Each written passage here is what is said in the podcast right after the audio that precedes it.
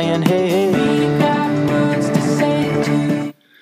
Bueno, hola a todos, que ya veo que hay compañeros y amigos por ahí escuchándonos en Instagram.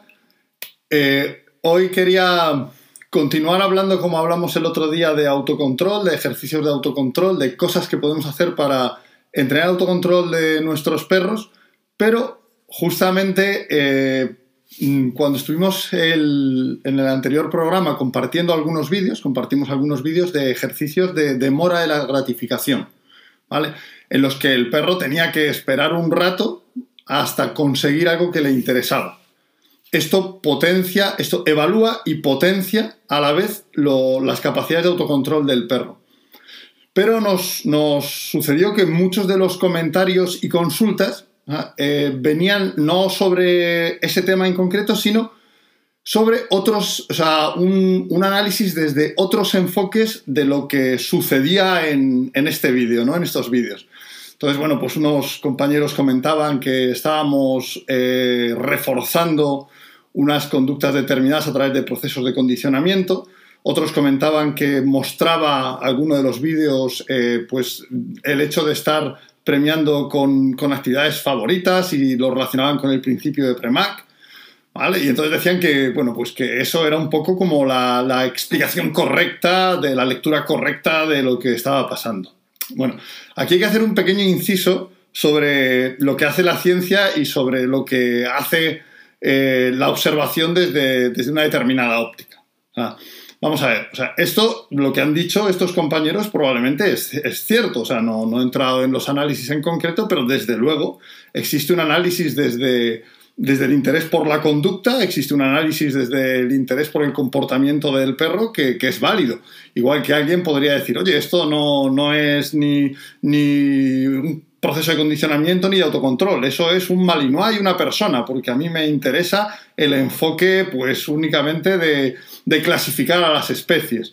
O alguien podría decir que lo que le interesaba ahí, realmente lo que veía era un césped muy mal cuidado, cosa que es cierta y que siento muchísimo. Porque en realidad hay muchas formas, muchas cosas que ver. ¿Vale? Y la ciencia también eh, lo que hace es ver diferentes cosas. Entonces hay diferentes enfoques el enfoque que nosotros adoptamos desde el punto de vista cognitivo, y esto es muy importante para nosotros, es un enfoque que tiene una ventaja y es que parte desde el individuo.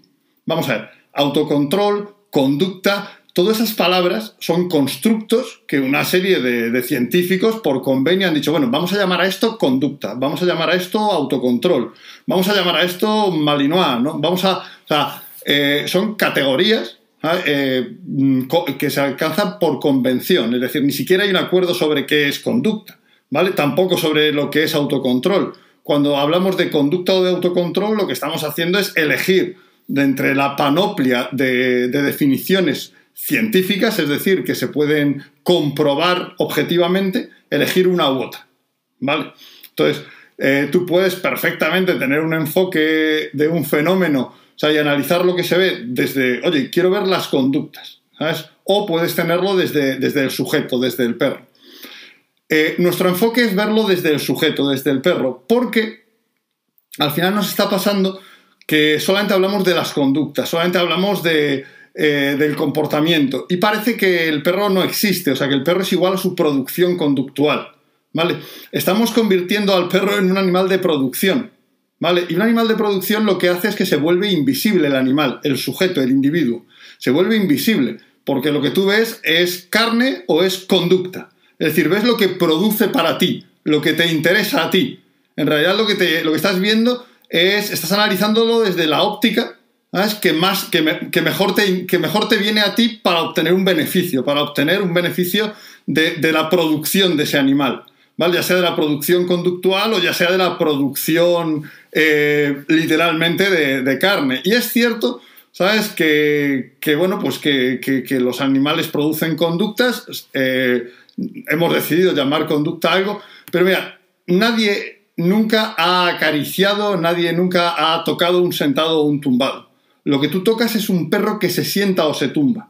¿Vale? O sea, tú lo que estás haciendo es tener contacto con un sujeto, con un individuo que tiene eh, características propias. Entonces, desde el enfoque de las ciencias de la cognición, lo que se hace es estudiar al sujeto para ver cuáles son eh, sus capacidades. Esto nos permite además entrenarlas. El autocontrol, ¿sabes? Es una de las capacidades que observamos. Si solo vemos conductas, volvemos invisible al perro.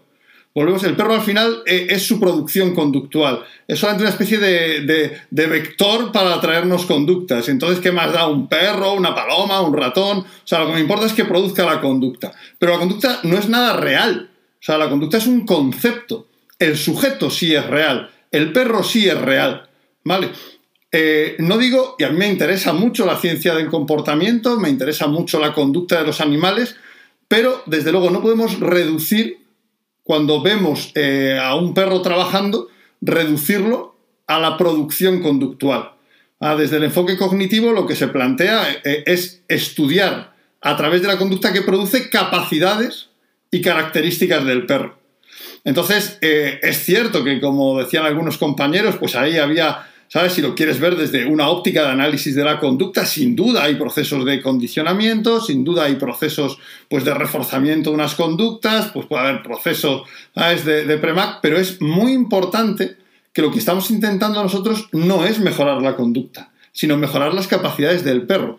Porque quizá lo más importante es que cuando tú mejoras las capacidades del perro, el perro se empodera de su mundo. O sea, si el perro tiene más autocontrol, se va a controlar más cuando otro perro le ladre. O sea, el autocontrol es una capacidad general que se transfiere a cualquier situación en la que el perro necesite eh, eh, controlarse en una situación de interés. ¿Vale? O sea, lo que nosotros queremos analizar, ¿sabes? Lo que nosotros queremos ver no es o sea, eh, cómo evoluciona una conducta, sino a través de esa conducta cómo mejoran capacidades del perro que luego aplicará a un montón de cosas. Un concepto básico en nuestra propuesta de trabajo es el principio de transferencia, es decir, que el perro desarrolle eh, eh, unas capacidades que luego transfiera cuando va a hacer otras cosas, ¿vale? Entonces, realmente eh, mm, volver al perro invisible no, no es una cosa complicada, de hecho lo hacemos todos muchas veces cuando solamente nos referimos a su conducta y no a cómo está el perro, no a, no a por qué esa conducta, no a, mm, no a qué capacidades está empleando y desarrollando. es como, bueno, pues oye, quien levanta el peso es un señor, también es importante cómo se encuentra y cómo está.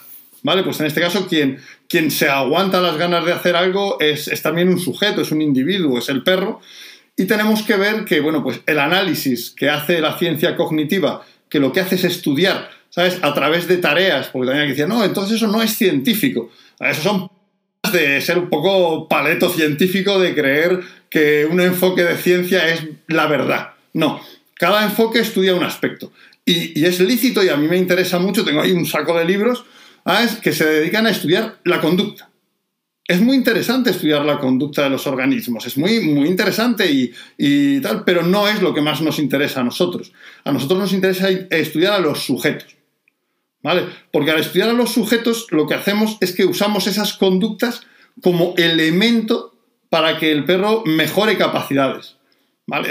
De hecho, eh, mm, yo comenté que bueno, pues los vídeos que pusimos eran vídeos eh, con ejercicios que tienen que ver con el adiestramiento deportivo pero en realidad no, el objetivo no era mostrar un, entrenamiento, era mostrar cómo un perro hacía algunos ejercicios eh, entretenidos que pueden servirle para mejorar el autocontrol. ¿Vale? Y de hecho, pues me, acuerdo que pues, eh, una de las personas que nos estaba viendo es una de las deportistas que yo más cariño tengo y sí es de IGP, como algunos habían adivinado, es que es, es, que es Anuri y nos ha mandado unos vídeos de de, su perro, de, Mr. Conan de Escofos, que ha sido el tercer clasificado en el campeonato del Club del Pastor belga de este último año, haciendo ejercicios de autocontrol de estas dos maneras. A me interesa porque ella hacía ya previamente, de hecho me lo mandó nada más terminar el programa, porque Nuri es un amor, me mandó del perro haciendo uno, ¿sabes? Eh, mirándola a ella mientras esperaba la comida. Y luego me dijo, mira, voy a practicar también lo de que mire. Si os acordáis, hablamos de que puedes hacer, y ahora veremos un poco, dos tipos de ejercicios de autocontrol. En uno de ellos, el perro, ¿sabes? Eh, dos ejercicios de autocontrol de esperar, ¿no? De, de, demorar la gratificación. Esto se llama en ciencia cognitiva tareas de demora de la gratificación. Ah, sí, sí, Nuri es la más grande. O sea, eso, o sea, quiero decir, dice Héctor que grande Nuri, la más grande. O sea, eso no, no tiene vuelta de hoja y no es discutible. Entonces, estábamos hablando de tareas de demora de la gratificación. Esto se llama así en investigación cognitiva, ¿vale? Tarea de demora de la gratificación. Ver cuánto puedes aguantar, ¿sabes? Hasta que obtienes algo que deseas. Y fijaos que aquí lo importante también en la nomenclatura, que es nomenclatura científica, es que no habla de demora del refuerzo, porque no me importa si eso refuerza o no la conducta. Es demorar lo que me gratifica. Que de eso estoy seguro en ese momento. Es sencillamente otra nomenclatura a quien le interese más mantener su enfoque sobre las ciencias de la conducta y más, más que sobre las ciencias del individuo, del sujeto, es perfecto, tenemos que ver diferentes cosas. Pero, ¿sabes? El, análisis que hagamos de, de, un mismo, de un mismo corte, de un mismo vídeo, pues será diferente si lo hacemos desde las capacidades del sujeto o desde las conductas que emite o elicita. ¿Sabes? O sea, eso nos da un poco igual, ¿sabes? Eh, para esto, para, para nuestro enfoque lo que queremos es ver ¿Qué capacidades de esas que hemos comprobado experimentalmente, científicamente, que existen, ¿sabes? Que los perros tienen, qué capacidad estamos viendo y qué capacidad estamos entrenando.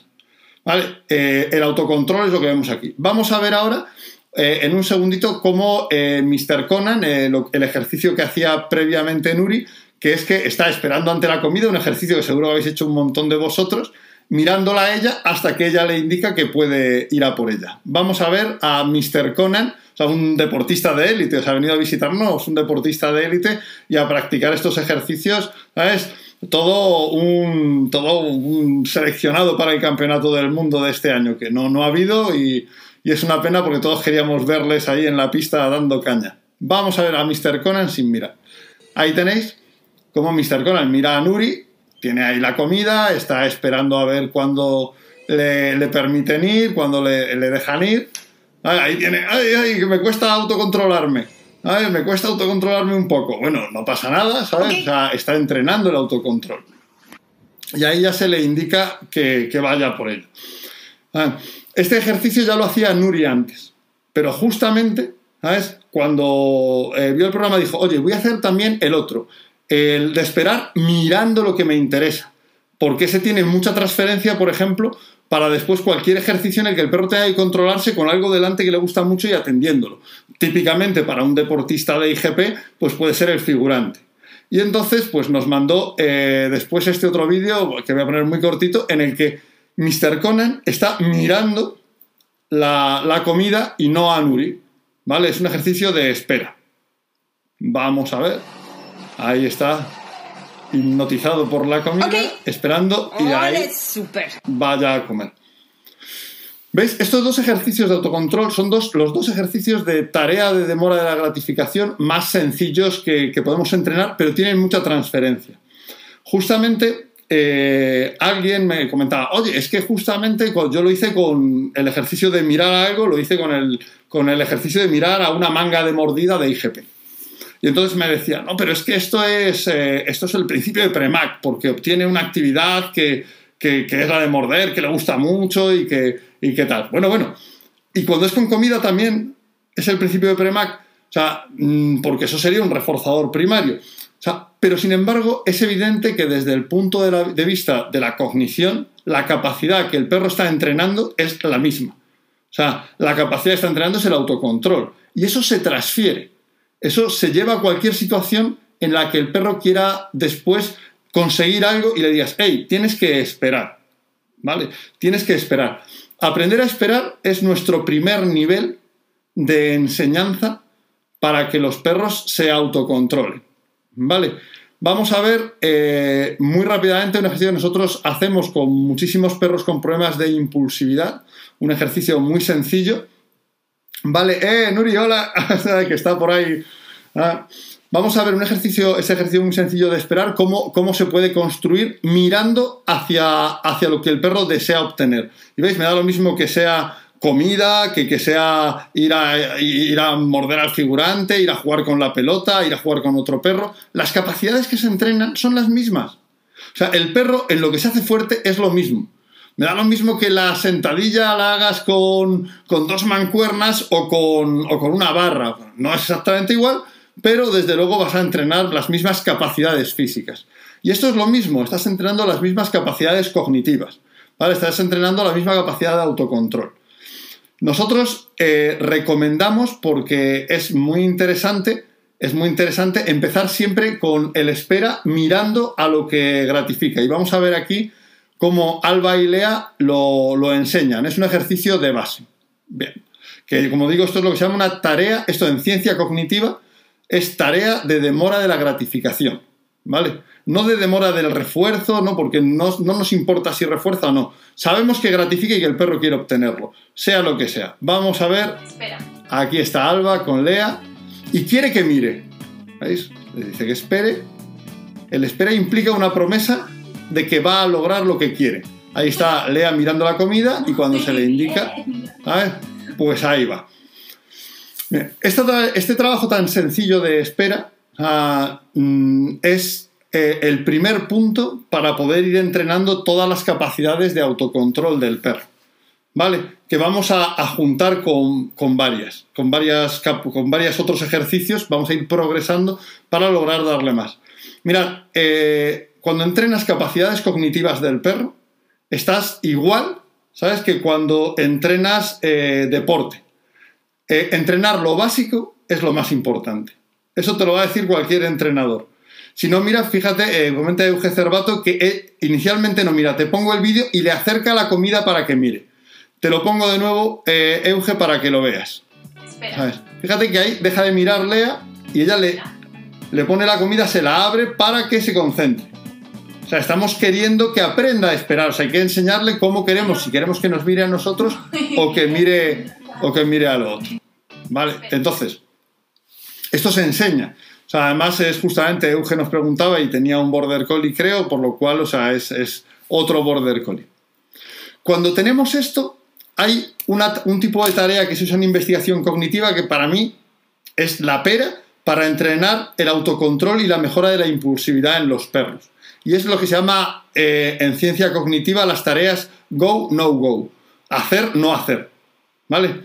Aquí, ¿sabes? Eh, esto, cuando ya tenemos construido el espera, vamos a meterle un nivel de dificultad eh, adicional. Nosotros llamamos a este ejercicio pulsa si sabes, porque es el ejercicio que, sucede de forma natural cuando la gente va a concursos de la tele en la que tiene que pulsar si sabe una respuesta. ¿Vale? Entonces nosotros le vamos a poner al perro en espera. ¿Vale? Y va a esperar que le demos o bien una palabra que conoce, ¿vale? O bien una palabra que conoce, un sienta, un tumba, o una palabra desconocida, como en el concurso de la tele. ¿Vale? Eso quiere decir, el perro va a estar deseando hacer algo, hacerlo rápidamente, pero a lo mejor le dices que no tiene que hacer nada. Eso, esa predisposición y tener que cuando la palabra que aparece es inventada, es una palabra fake, ¿no? Que, no, que significa nada para el perro, el no hacer, el no lanzarse a por la gratificación, mejora las capacidades de autocontrol a unos niveles enormes y construye la capacidad del perro de gestionar su impulsividad, ya sea ante otro perro, ante, una persona o ante un plato de comida. El ejercicio de pulsa, si sabes, que, es en realidad a nivel análisis cognitivo, es una tarea go, no go, hacer, no hacer, es un ejercicio eh, fantástico como progresión de la espera. Y es donde el perro ya empieza lo de estoy dispuesto a saltar Ah, estoy a tope para hacer la conducta que me pides y así obtener lo que quiero, pero estoy también dispuesto a controlarme si lo que me dices no es exactamente lo que yo estaba esperando. ¿Vale? Vamos a, ver un, ejemplo del Pulsa, si sabes, también con, Lea y con Alba, nuestros compañeros de Educan en Cádiz, nuestras compañeras de Educan en Cádiz. Ahí tenemos que Alba está preparando la comida y pone al perro a esperar. ¿vale? Para el perro esperar e inicialmente, pues en una ocasión le da una señal que, es conocida, un tumbado. La perra se tumba rápidamente, ¿sabes? Y ahora lo que vamos a hacer es darle, ¿sabes? son los mismos, los mismos son fundamentales en trabajo cognitivo. Y ahora, lo que vamos a, darle ahora es, es, una palabra que, que no significa nada para el perro.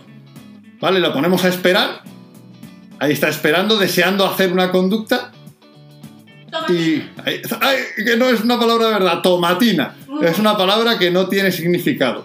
Lo has hecho bien porque no has hecho nada. ¿Vale?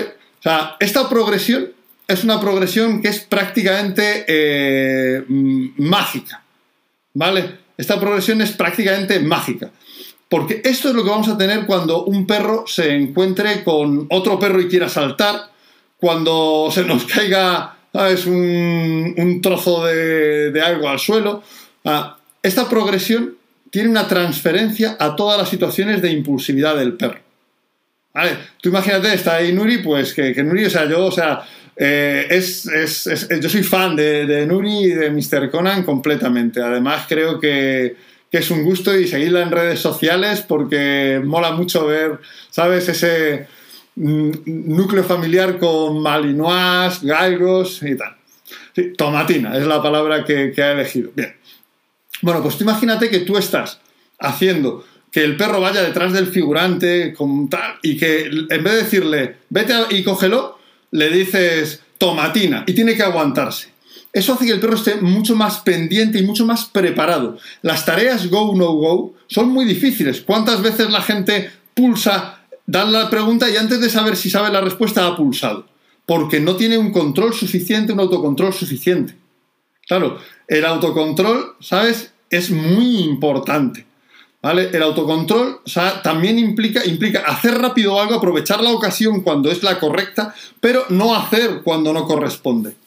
Realmente, ¿sabes? Eh, tomatina sí es, eh, dice Enrico de Can, claro, si la perra se llama Tina, tomatina no sería la palabra a elegir. Esto, desde luego.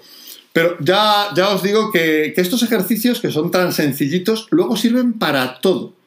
O sea, yo veo que la gente se vuelve loca para lograr que algunos ejercicios eh, el perro los haga y se controle y el perro continuamente tiene fugas y se va. Y es porque intentan conseguir la conducta. Porque sin darse cuenta el perro se ha vuelto invisible. Lo que les importa es la conducta y están solo entrenando la conducta.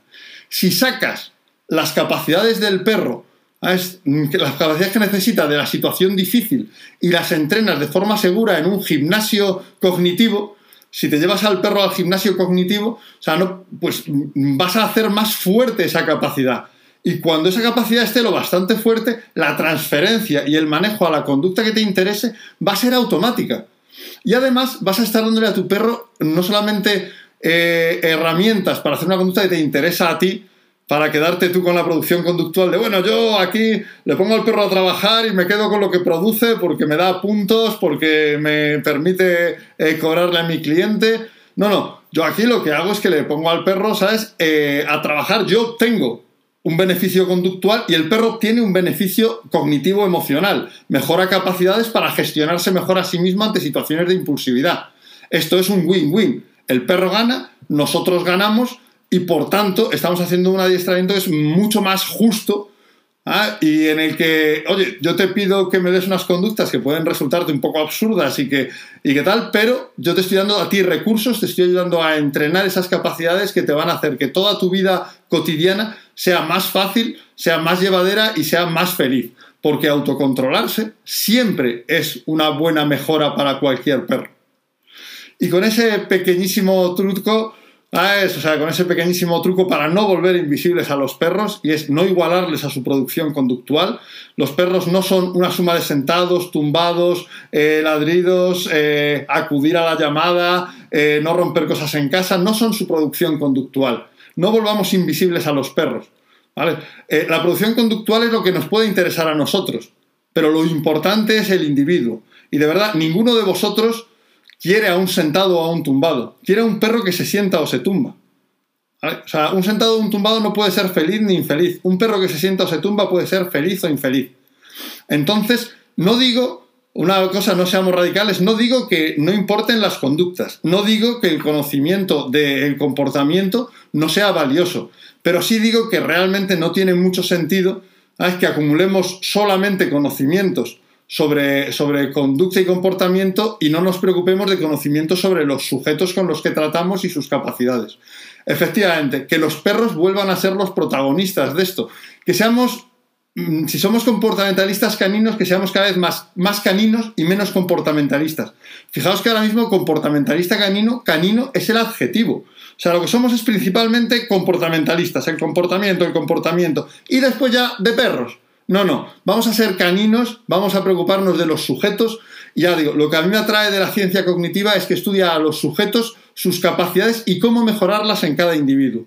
Y eso no es ni mejor ni peor que estudiar las conductas, sencillamente es lo que a mí me interesa y lo que nos ha traído bastante éxito a nivel de trabajo profesional, por cierto.